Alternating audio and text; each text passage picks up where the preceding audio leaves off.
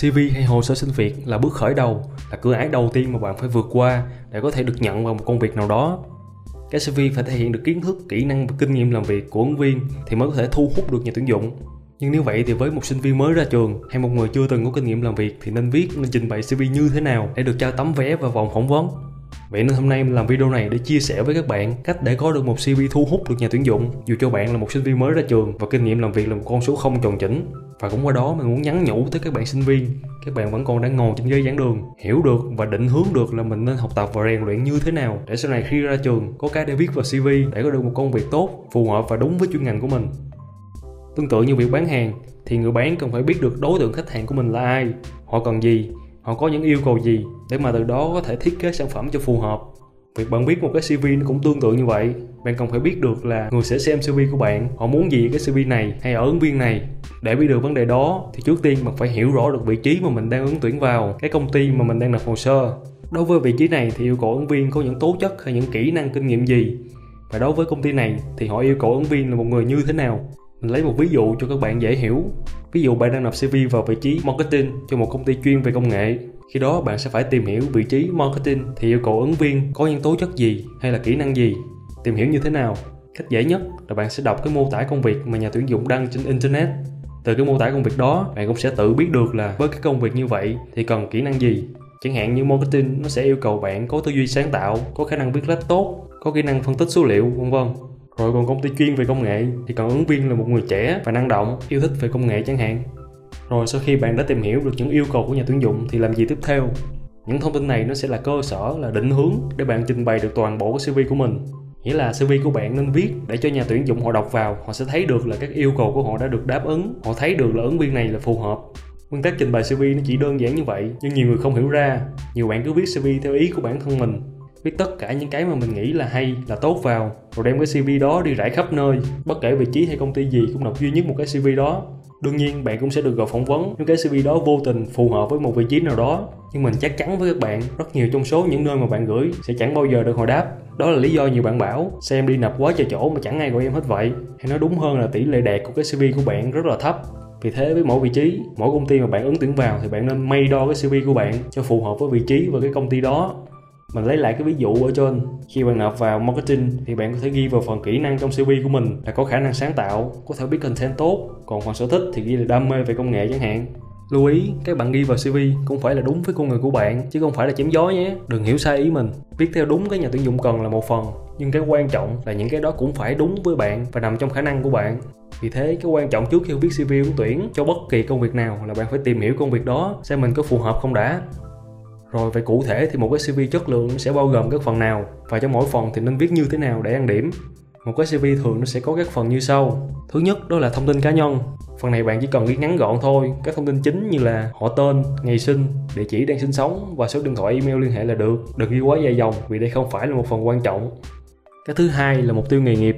Bạn nên chia ra là mục tiêu ngắn hạn và mục tiêu dài hạn Nhưng phải nhớ là cái mục tiêu của bạn cũng phải lái nó theo hướng là vừa cho bạn Vừa có ích gì đó cho công ty người ta mình lấy một ví dụ. Nhiều bạn ghi trong CV là trong ngắn hạn muốn tìm được một vị trí để có thể áp dụng được những kiến thức và kỹ năng của mình vào công việc để có thể nắm vững kiến thức hơn. Các bạn thấy trong câu trên nó có sai hay thiếu chỗ nào hay không? Có hai cái. Thứ nhất, đó là tìm được một vị trí. Chỗ này các bạn phải ghi rõ cụ thể ra. Đó là vị trí gì? Đừng có ghi chung chung. Ví dụ bạn nộp vào marketing thì ghi ở đây là tìm được một vị trí nhân viên marketing hay là content marketing gì gì đấy cái thứ hai là câu, để nắm vững kiến thức hơn. Câu này không sai, nhưng cái đó là vì lợi ích của riêng bạn. Nhà tuyển dụng họ đọc vào họ sẽ hỏi, ủa, vậy nó giúp ích gì cho công ty tôi? Vì thế, thay vì chấm dứt câu ở đó, bạn có thể ghi thêm một ý chẳng hạn, để nắm vững kiến thức hơn và vận dụng nó để hoàn thành tốt cái công việc được giao và mang lại giá trị cho công ty. Ví dụ vậy, ổn hơn đúng không? Rồi phần tiếp theo là về học vấn. Phần này cũng không cần ghi quá nhiều, chỉ cần ghi tên trường rồi tên chuyên ngành của bạn là gì. Phần này có một lưu ý nhỏ là nếu GPA hay là xếp loại tốt nghiệp của bạn là cao thì nên ghi ra luôn. Còn nếu chỉ tàn tàn loại trung bình chẳng hạn thì thôi không cần ghi ra đâu. Người ta nói tốt khoe số che mà. Ngoài ra, nếu bạn có những chứng chỉ gì khác thì liệt kê ra hết ở phần này luôn. Chứng chỉ về chuyên ngành hoặc là chứng chỉ tiếng Anh như là TOEIC hay là IELTS chẳng hạn. Rồi phần thứ tư cũng là phần quan trọng nhất, đó là về kinh nghiệm làm việc bạn nên kết hợp phần kỹ năng của mình trong đây luôn thì nó sẽ thuyết phục hơn tức là ghi kinh nghiệm làm việc ra rồi từ kinh nghiệm làm việc đó mình đã trao dồi được những kỹ năng gì phần này nó cũng sẽ khiến các bạn sinh viên mới ra trường cảm thấy bối rối vì sao vì mới ra trường thì kinh nghiệm ở đâu ra mà ghi có cái gì đâu mà ghi vào thế thì bây giờ làm sao Câu trả lời là hãy ghi ra các công việc làm thêm của bạn hay các dự án mà bạn đã từng tham gia vào đây.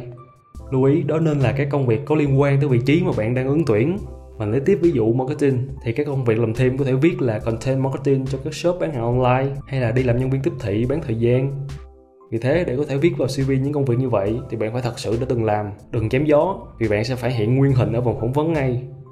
Vậy nên thời sinh viên của các bạn ngoài việc học thì nên đi làm thêm các công việc liên quan tới chuyên ngành của mình hoặc ít ra là các công việc mà bạn có thể trao dồi các kỹ năng cần thiết cho công việc sau này của bạn. Vậy còn nếu bạn sắp ra trường rồi mà lỡ cái thời sinh viên không có làm thêm hay tham gia dự án gì hết thì làm sao? Cũng có cách giải quyết luôn, đó là bỏ qua phần này luôn mà chuyển sang tập trung đầu tư cho cái phần tiếp theo mà mình sắp nói tới đây. Đó là các hoạt động ngoại khóa. Ở phần này bạn hãy ghi ra các hoạt động mà bạn đã tham gia. Đó có thể là các hoạt động về tình nguyện hay là các chương trình, các cuộc thi nào đó. Cũng như phần kinh nghiệm làm việc bạn nên ghi ra cái kỹ năng hay thành tích mà mình đã đạt được trong các hoạt động đó và chứng minh được cho nhà tuyển dụng thấy là cái mà bạn đạt được đó nó có thể giúp ích cho công việc mà bạn đang ứng tuyển. Mình lại lấy tiếp ví dụ về marketing. Trường đại học của bạn tổ chức cuộc thi mang tên marketer tương lai. Bạn tham gia thi và đạt được giải nhì chẳng hạn thì bạn hãy trình bày nó ra trong cv sẽ giúp ích rất nhiều nhà tuyển dụng lúc này họ sẽ đánh giá là à thanh niên này đã từng thi một cuộc thi về marketing và đạt giải cao thì chắc cũng có kiến thức và kỹ năng tốt về ngành đây. Và thế là bạn có cơ hội được chọn ngay. Thì còn nếu bạn không có tham gia hoạt động ngoại khóa nào luôn thì phải làm sao? Trong tình huống này thì thật sự là nan giải. CV của bạn bây giờ chỉ trông cậy vào phần học vấn thôi. Nếu bạn tốt nghiệp loại khá giỏi thì có thể nhà tuyển dụng họ sẽ dành cho bạn một cơ hội để chứng minh kỹ năng của mình trong vòng phỏng vấn. Còn nếu phần học vấn của bạn cũng tạch nữa thì thật sự rất khó cho bạn vì thế, khi còn là một sinh viên, các bạn nên đi làm thêm hoặc tham gia nhiều vào các hoạt động khác bên cạnh việc học để sau này khi viết hồ sơ xin việc có cái để ghi vào đấy. Và ngoài ra, cái công việc đó cũng sẽ giúp bạn cải thiện cái kỹ năng mềm rất là nhiều, từ giao tiếp cho tới làm việc nhóm, rồi quản lý thời gian các thứ nữa. Vậy nên đừng bỏ phí 4 năm đại học của mình nhé. Rồi một cái CV nó chỉ chủ yếu bao gồm các phần như mình đề cập thôi. Ngoài ra nó có các phần nhỏ như là sở thích các thứ thì các bạn thích thì để không thì thôi. Theo mình nó cũng không ảnh hưởng gì lớn lắm rồi đó là những chia sẻ từ những kinh nghiệm thực tế cũng như những thông tin mà mình tìm hiểu được hy vọng sẽ giúp ích được cho các bạn nếu thấy video này có ích thì các bạn hãy giúp mình bằng cách bấm vào nút like và chia sẻ video này đến với những người cần nó và bấm vào nút đăng ký kênh và cái chuông để nhận được những video thú vị và bổ ích tiếp theo nhé. Cảm ơn các bạn. Hẹn gặp lại các bạn trong video tiếp theo.